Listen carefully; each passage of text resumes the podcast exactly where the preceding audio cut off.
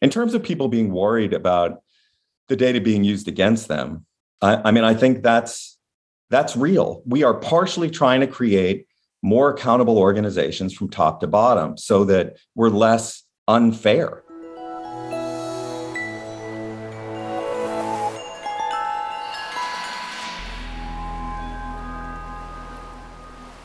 Well, hi, everybody. You're back on the Faculty Factory podcast, and I have the distinct privilege of looking at a very handsome man, the second podcaster ever on the Faculty Factory podcast, Dr. Dan Shapiro. Dan, hello. Hello. So, you know what this is like for me since I did your second podcast ever. Now you've had all these, you, you know, these incredible people on the podcast. I feel like that you know you were in homeroom with like four other people and i was one of them and like we went to the prom and now you've been off to new york and paris and los angeles and you've come back home and like you know like oh there's like a little local person i can talk to. That's what this is like. You're so funny. This is uh, definitely a reunion tour for those of you who are new to the faculty factory podcast Dr. Dan was indeed our second episode ever on the Faculty Factory podcast because I actually, he was the first one who was a successful interviewee, but I accidentally deleted Dr. Charlie Irvin, who was supposed to be the first. That's a long story. Anywho, three years ago, almost to the day, Dr. Shapiro came and talked to us about all the wonderful work he's doing in the office he built at Penn State. So, this is kind of a reunion for a frequent flyer colleagues and friends who really have a heart and a passion and just something that we just can't even help ourselves from serving faculty and coming up with creative and innovative programs. Dan talked last time about these really cool, innovative recruiting strategies. And I got to be part of that uh, at the professional development conference way back in the day when we used to meet in person. Um, and he just did some really good stuff. And I I have I can't tell you, Dan, how many pieces of paper here that I have notes from Dan Shapiro, GFA 2019, mm. persuasion, internal communication, don't throw people under the bus, stay out of the weeds, exude calm. You just always bring so much wisdom. And and when COVID hit, I remember listening to your session at the AAMC GFA that was online and how you talked about, you know, when there's not enough food at the table, you know, people are going to get angry. And that's kind of that metaphor of going home for a family reunion and if and resources for faculty and how they're just, you know, tough and it's it's a really tough environment for our faculty these days. Anyway, the point I'm trying to make for you listening, everybody, Dan is just he opens his mouth and really cool things come out of it. So I'm gonna shut mine and have Dan tell you, first of all, three years ago, let's tell everybody who you are, what you do at Penn State, what are your roles, what are your titles, and let's just talk about some interesting updates and wisdom and pearls and whatever. Sure. So I'm the Vice Dean for Faculty and Administrative Affairs at Penn State. And if you put that uh, title into a administrative translator, what comes out the other side is um, part middle school vice principal, part dean whisperer, and uh, part recruiter um, I, I, think, and th- those are kind of the three major parts of this job. Um, it, yeah, certainly we're, we're, seeing a lot more, you know, grumpy faculty, grumpy patients, and I think this is a really hard time to be a College of Medicine uh, faculty member. But what I want to, I, I want to really focus on today um, is the use of of data, cultivating data where you are. And I want to tell you a really quick story. So, I was recruited to Penn State from the University of Arizona to chair uh, the oldest humanities department in a college of medicine in the country. And, and that department is um, multidiscipline. We've got PhDs, MDs. It's really exciting, interesting work. And I, I loved um, what the department was doing. And I was a chair. And so I went to all these chair meetings. And, you know, there's 27 or 26 or 27 other institute directors and chairs. And I began to learn about administration and administrivia and leadership uh, across the, the, you know complex academic health science center that we we lived in. And one of the things I noticed was that how how chairs were viewed, and often how the re, the resources they could command and recruit um, to their units were partially and largely based on how well they managed um, larger meetings. Executive, you know, when all the executives were, were together, were they liked? Were they compelling? Were they funny? But not actually based on data Um, and so I began when I when I transitioned into the vice dean role, I began to do homework on how colleges of medicine use data. And certainly we're pretty sophisticated somewhat around how we recruit um, students, maybe less so how we recruit residents and using data and getting you know data for ACGME and LCME, but we're pretty bad at measuring ourselves across missions by unit um, compared to other industries. So if you look at mining, um, gaming, finance, um, insurance, all these other industries are rely really heavily on data and they're pretty sophisticated. And we are not. So in February of 2017, um, recognizing this, I went to the data holders across missions. So the people who actually are the the nerdy backroom folks who are calculating data in, education, in medical education, in um, finance, um, in our faculty affairs office, um, and in research. And I brought them together in a room. There were like eight of us. And I said, and, and it was hard, first of all, it was hard to get everybody there because hmm. they're like, hey, you're not, you know, you, this is not my swim lane. you know, and they were clear, like, you're a different vice dean. Like, I don't report to you. Why, why am I having to come to this? So, so I got them all in the room uh, after, uh, you know, cajoling and and begging and pleading. And I said, we are going to create radar. We're going to create radar so that deans can have informed conversation with chairs. And, and, and, and, to me, some of the most high stakes conversation in our academic health science center between the dean or the leader and the chairs, mm. because they set the stage for what we're going to hold folks accountable for, what we're aiming towards together. And um, that's where things get clarified. For example, not we're, we're not going to want every department to be a heavily um, heavily in education. We're not going to want every department to be a superstar research department, right? Like that doesn't make sense. You've got to deploy your people according to what their talents are, and they cost different amounts. So, and and they bring in different amounts, and they have different tasks, right? Um, so, uh, you want to distribute your accountability differently by mission, and the only way I knew to do that was to give both parties, both a chair and the dean or the, the executive leader, the same data. So I said, we're going to create radar for the College of Medicine. And so by hand, we started assembling this one page dashboard. Um, it took us months to put it together, but eventually we got it. And so, and, and now it's automated. Um, of course, it's, you know, four or five years. It's almost five years later. Um, it took a tremendous amount of time and begging with IT, who were off, you know, usually distracted by the electronic health record, or um, you know, the, the system is buying hospitals, so it's hard to get their attention. But we finally have this thing automated so that for the first times, I am now watching charismatic, no matter how charismatic a chair is or non-charismatic, there's a data-based conversation happening between the, the dean and, and those leaders. And I'm, I'm going to tell you why this is particularly important for someone who cares about faculty. Because there are out in our institutions black holes of academic death.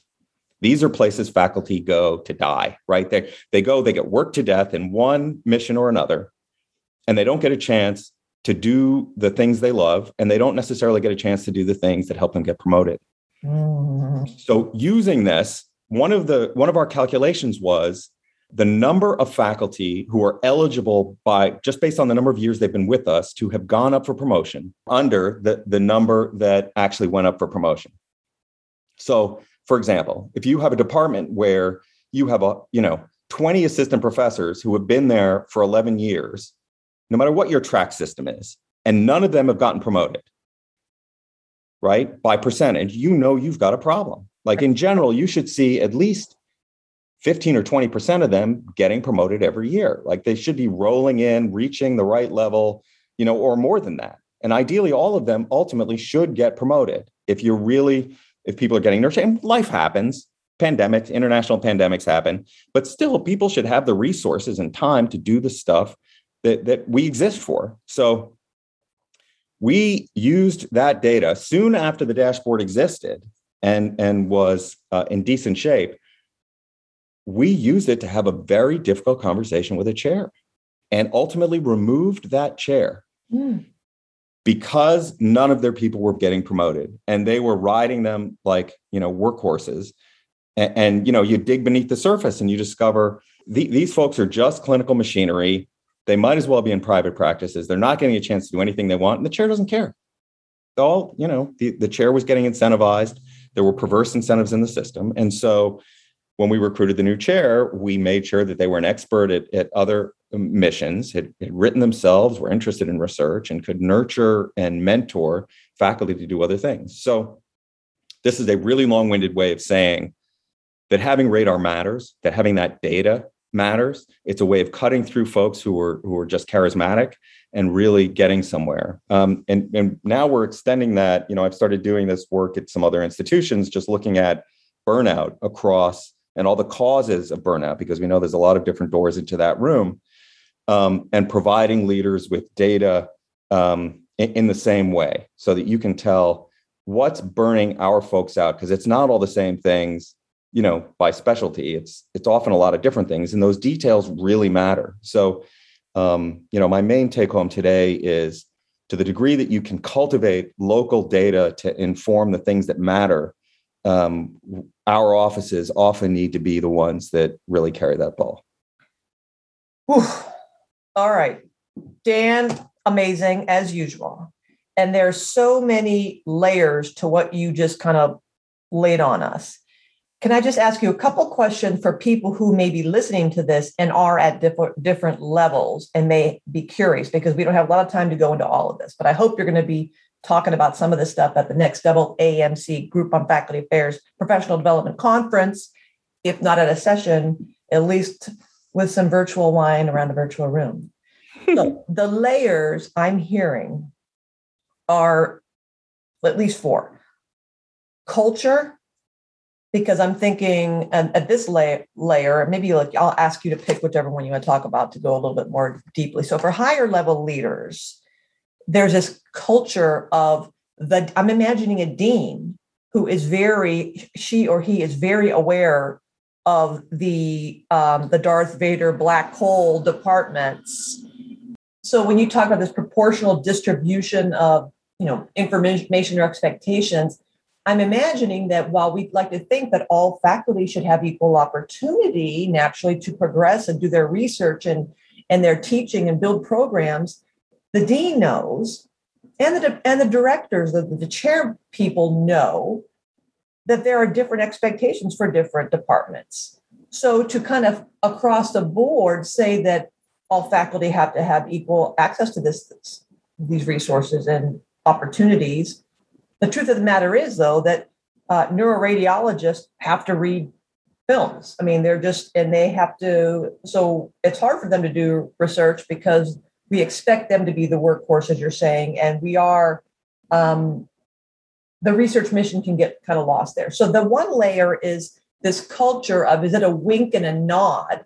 How do you address the fact that we are all aware that we're not, this is not a democracy here, and these departments have different levels of wealth and opportunity, and just by virtue of their clinical practice, especially, they're not all equal. So that's one layer. I'm just going to, and I'll try to be briefer with the other ones because I didn't have a chance to think about this very clearly. But anyway, culture, um, leadership. I like the idea. I'm thinking about this is the other topic is just leadership in general. At, at Hopkins, we have an advisory board of the medical faculty. The dean meets and the provost every month with all the department chairs and they get you know all this this messaging just bombarded at them you know universally across the path thou shalt look at faculty salary equities. Thou shalt do annual reviews. Thou shalt do this. And they're all i'm imagining but they're not in practice. Taking notes. Oh my gosh i got all these things to do. Across the board even Stephen, you know we're all doing the same stuff. When in fact they know some of those department directors sitting there and going i can't do this. I can't. This is impossible. How can i promote all my faculty? Who's going to pay for their salary, um, their raise in salary? I, I, I can afford to then, when they get promoted, get a bump up in salary. How am I going to cost that out? Uh, the whole operations and metrics around this of getting those people together at the table and all that work you said for a one page dashboard that that radar um, that level of how do you how do you get that to happen? And that was obviously a big lift. And then from the faculty perspective this is the last part of this is yeah will these data be used against me? That's what we're seeing sometimes you know at hopkins on the heel end of the pandemic faculty are saying great that you want to maybe provide me an opportunity to put an impact, a COVID impact statement in my promotion packet to say this is why I couldn't do this and such. But are you going to hold this against me in a year or two? You know, and say, well, you weren't really productive. So what's up with that? So there's that fear and mistrust, maybe which all leads up to the culture. Let's say maybe four things that I'm hearing from all this great um, stuff. What are you thoughts, please? So the the first part, just the logistics of getting the thing off the ground. In the beginning, we did it by hand, and then ultimately we had, um, you know, automatic feeds from finance, automatic feeds um, from from research affairs, and so and like publications and totals and that sort of thing started. We uh, upload from centralized databases. So it was really getting these things. We happen to be using Qlik, which is a kind of data accumulator. And so we have now this is a pretty complex dash that takes information from a variety of places and sw- harvests, sweeps it in and harvests it so you can you can drill down. I don't think anyone is expecting um, every faculty member to have the same portfolio. A, faculty don't want that. And B, we wouldn't be able to function if that's what we did, right? If we have neurosurgeons doing all of our teaching um, and still wanting the salary of a neurosurgeon, I think we, we recognize that that's not realistic. And sometimes we do make sacrifices. Like if we have someone who has an incredibly high salary, is also NIH funded, I think we all recognize that there's going to be a gap between the NIH cap and, and what we can pay folks. And so we're constantly making those balancing, you know, and we, a lot of us know that some primary care specialties aren't going to cover themselves financially. But we try to benchmark to say, look, here, here's the level of productivity we expect. And in some places, you know, that's accumulated so that everyone gets the same salary. In other places, it's partially RVU based. But that's we're not arguing that everything needs to be exactly equal. But we are saying that if on the whole, a department or an institution isn't functioning across missions, then we really do have a problem. We're not living up to our, our reason for existing. And for those of us that are land grant institutions, it means we're really not contributing to the public good in the way we promised in regards to the question you asked about data being used against us, um, you know, the first thing we encountered was some people holding data who don't want to release it because they're the go-to person for the data, and they're like, "What will my existence look like as a bureaucrat if no one needs me anymore? If you can just pull up all the data I have that make me special in this Shapiro damn dashboard, what what am I going to do all day?" right. So that we had to overcome that. That people's importance isn't just based on their ability to keep their elbows high and prevent other people from reading the data. So that was one of the things we needed to get over. In terms of people being worried about the data being used against them, I, I mean, I think that's that's real. We are partially trying to create more accountable organizations from top to bottom so that we're less unfair, right? That it, it's that the people who are charismatic aren't the ones that get all the resources. And our hospitals are pretty good at measuring productivity. Um, so that data has already existed. We're just trying to catch up on the faculty affairs side to say, hey, we can actually measure the other things that matter too to compete with that. So that's not the only, you know, we're, we're taking people who've been acculturated since they were in high school to get a grade. Mm. And if the only thing I'm grading you on is your clinical productivity, and you're getting no grade on the other side and no one's talking to you about it, well, we can tell what you're being held accountable for and we know how you're going to respond to that. So we're just we're just trying to balance the ledger. But it, it is true. There are times when the data suggests, oh, wow, look, these folks aren't, they're not working, you know, as hard as we need them to, hmm. or they're not producing, or they're not getting the resources they ought to be getting uh, from the chair level. It's a really nice way of taking a look at how talented chairs are. You know, we have annual conversations between the, the chair and the dean. And let me tell you really quickly just how those are organized. The first, we we do 360s of all of our chairs also. Um, so and vice deans like me have a 360 the dean has a 360 so we all do those and my office is responsible for those um, so the first 20 minutes of a, of a one hour meeting is reviewing the 360 and the chair's response to their 360, which is also electronic. And they have a conversation about that. And then the next 40 minutes, other people pop into these meetings. And I'm using that to describe, you know, obviously a Zoom. And that's the president of the hospital, the finance, the vice dean for research, vice dean for education. And we have a conversation with the chair that is data based across a SWOT analysis that includes its SWOT and our dashboard data so that we have a substantive conversation about what's coming next year. Um, that's time intensive, obviously. It takes a lot of preparation to, to do these things. Just doing the 360s by themselves is a lot of work. But I'm finally seeing the kinds of substantive conversations between deans and chairs because of this that that I that I was missing when I was a chair myself, that I felt like. So I mean, I think all of this work does pay off for our institutions. Mm-hmm, mm-hmm. And do the faculty themselves have access to this dashboard? No, they don't. So okay. they have access to parts of it, right? They can see their own productivity. They can see their own financial contributions. They they can see their RVUs. They can they know their own scholarship, but they're not seeing themselves compared to a whole bunch of other faculty or um, how their chair. You know, they're not seeing their chairs 360. They're not seeing things like that. No, I imagine that, that that wouldn't make sense either. But this, I like how um, this balancing the ledger, keeping to the promise, because you're right. If this is the, the challenge I, I see in faculty development, anyways, that a lot of what we want to impact is long term right? So if we're developing faculty members as they roll into our institution, welcome to the family. This is how, this is our culture. This is how we live around here. This is how we do things. And here are some resources and tools and programs and policies and to help you exceed your wildest expectations. And then a new dean comes along and says, What's that faculty development office doing? I don't, doesn't HR do a lot of that? Or don't you have an organization development group that does that? What is, why do you need faculty development? Their professional societies do those kind of things for them. And so that's to me a, always been a, a tough nut to crack when you get down to data because how do we demonstrate impact when yeah there are initial changes in knowledge attitudes or skills maybe some intermediate outcomes like behavior change but to actually have that change in condition or status that can be five six seven eight nine years down the road. And then is that a little bit too little too late? So that kind of lead that observation leads me to your dashboard that are these data you know the canaries in the coal mine. You got a problem you know houston you're not getting your women promoted or you don't have enough underrepresented in medicine you know, there's no diversity here. Um, in time do they get the data in time to be kind of uh, well it's a i mean it's a conversation every year like the diversity question is something that we we have all of that data and we go through it annually now so your number of underrepresented in medicine, your percentage of underrepresented in medicine by rank.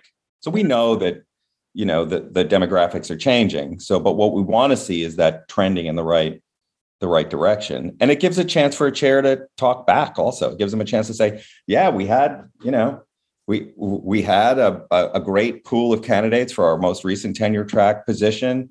And um, you know, I had a committee made up of a really diverse group, and they picked this person who wasn't diverse. And so, you know, that's why I'm in this situation I'm uh, I'm in right now, and they're turning out to be dynamic and great. So, but it's at least there's um, it, it, the dean and the chair aren't flying blind. They're having an informed conversation at least. Um, and I, I don't think leadership can be paint by numbers. I think these are complicated, but it's also a chance because I'm in the room during these conversations for me to say, um, hey, how, how are you investing in your people? in terms of you know and i know it's complicated as a chair because you're pulled in a lot of different directions you're getting all this covid guidance we're making you jump through all these hoops and this bureaucracy and all this other stuff but tell me what your development plan for all of your assistant professors and you brought in these four people in the last year what, what are they up to are they you know don't forget jen mccall hosenfeld's junior faculty development program you've got a couple associate professors that could do her associate professor program so you know, it's just built into the nomenclature now. Mm-hmm. And that, you know, is part of those conversations. Are you seeing um, impact on faculty morale at Penn State that have you seen any shift obviously in accountability and kind of leveling the playing field so these charismatic people don't carry the room, and carry all the weight. But so I imagine you're there's a different feel in the room with this heightened level of accountability and responsibility. And I'm wondering if that trickle effect has gotten to the faculty where they're like, no, this feels more transparent to me. Is there, do you have any gauge of, um, you know, un- unanticipated benefits of this? Um, it's a great question. I wish I could answer that, but being a data hound, I don't think I can because so much has happened. You know, we're in the middle of a pandemic. Mm I think this is an incredibly difficult time to be a chair.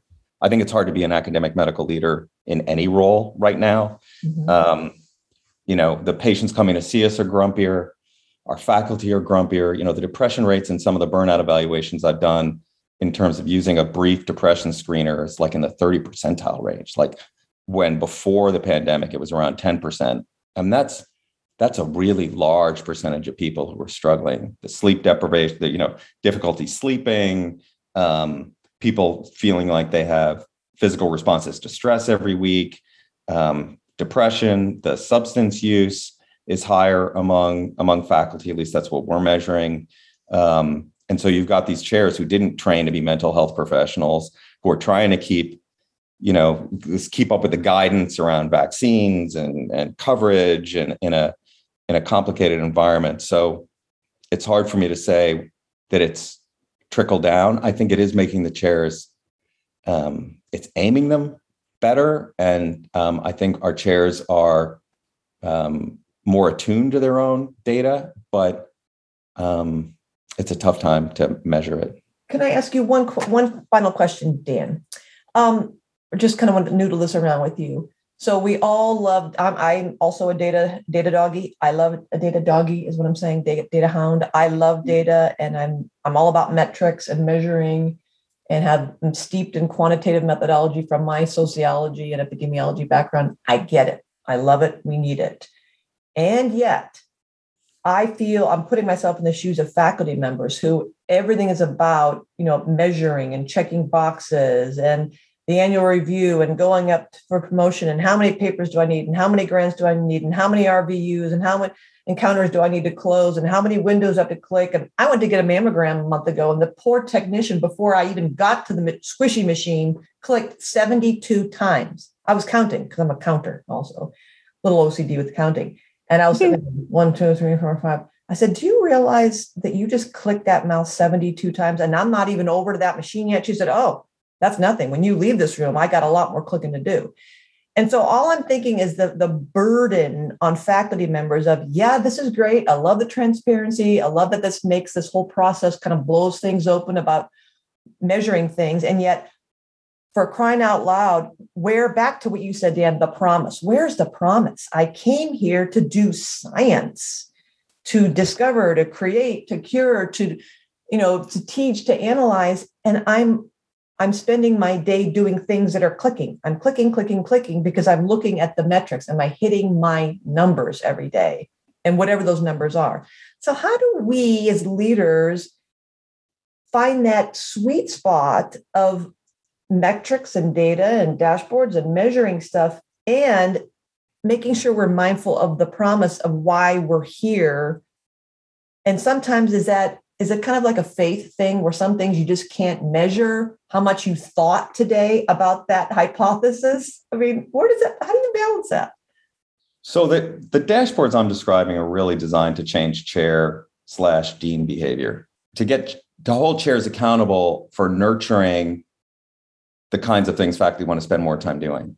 Right. I mean, that's really what this is about. It's measuring things like it's having an easy way to see the, the funding of the department, the research funding.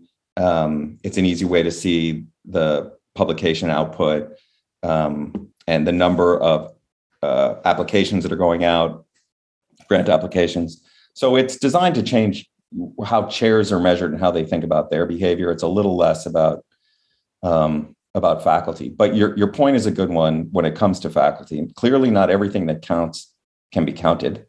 First of all, and I think good leaders know that. Mm-hmm. The other thing is that from the burnout work I'm doing um, on the side, there was a lot of work in most systems to do around uh, the experience of feeling respected as a faculty member? Who screens your MyChart messages, for example, your patient portal messages? Um, how much time are you spending interacting with insurance companies? Do, does your organization have a bureaucracy reduction team? You know, every bureaucratic idea was once a great one. Hmm. You know, um, hey, we should have three or four people sign this international travel request form just to make sure everyone's in the loop. At one time, that was a great idea. Yeah. Until you you realize that no one has not signed one of those things after the first person signs it ever, and so you could get rid of that. You, you know what I mean? Like simplifying, getting rid of. So, yeah, I think your point is a good one. I don't think the dashboard is. I think the dashboard is actually encouraging better faculty vitality, even though it is you know data. Mm-hmm, mm-hmm. Yeah, the it's never ending challenge. Again, to me, it's all about balance. And I during this pandemic, you know, we, we our minds are on the faculty and making sure that we as leaders are delivering on the promise, despite this little hiccup, and understanding that we've all had to kind of pivot a bit, but hopefully that we can deliver by providing resources and demonstrating that the data help us to see truth you know, versus these ideas that maybe leaders have. And some of the truth can fly against those people who have the charismatic persona and these false beliefs of what they're doing and then not doing. So that I think is so important about good leadership is getting to truth and clarity. Fantastic, Dr. Dan Shapiro. Um, as usual, always have lots of smart ideas. Would you like to leave with any parting thoughts? And I promise I won't say anything. Oh, just to all, our, all of our colleagues out there. Can't wait to see you in person. Keep up the great work. Your your jobs are so important given how droopy everybody is right now. And um, personally, I, I'm fed by our colleagues. I, I feel like the, the graduate faculty affairs group is my intellectual home. And uh, I miss all of you and can't wait to see you in person. That's it. Thanks for tuning in to Faculty Factory Podcast. The mission of the Faculty Factory is to build and support a community of leaders in faculty development who share tools, resources, wisdom, and encouragement in service to our faculty members, schools, and institutions. We encourage you to go to facultyfactory.org to find out more, get in touch with me, ask me any questions. Maybe you want to be interviewed on the podcast. Thanks for tuning in to Faculty Factory Podcast. We'll see you next time. The Faculty Factory podcast and website is sponsored by the Johns Hopkins University School of Medicine Office of Faculty. For more information, visit facultyfactory.org.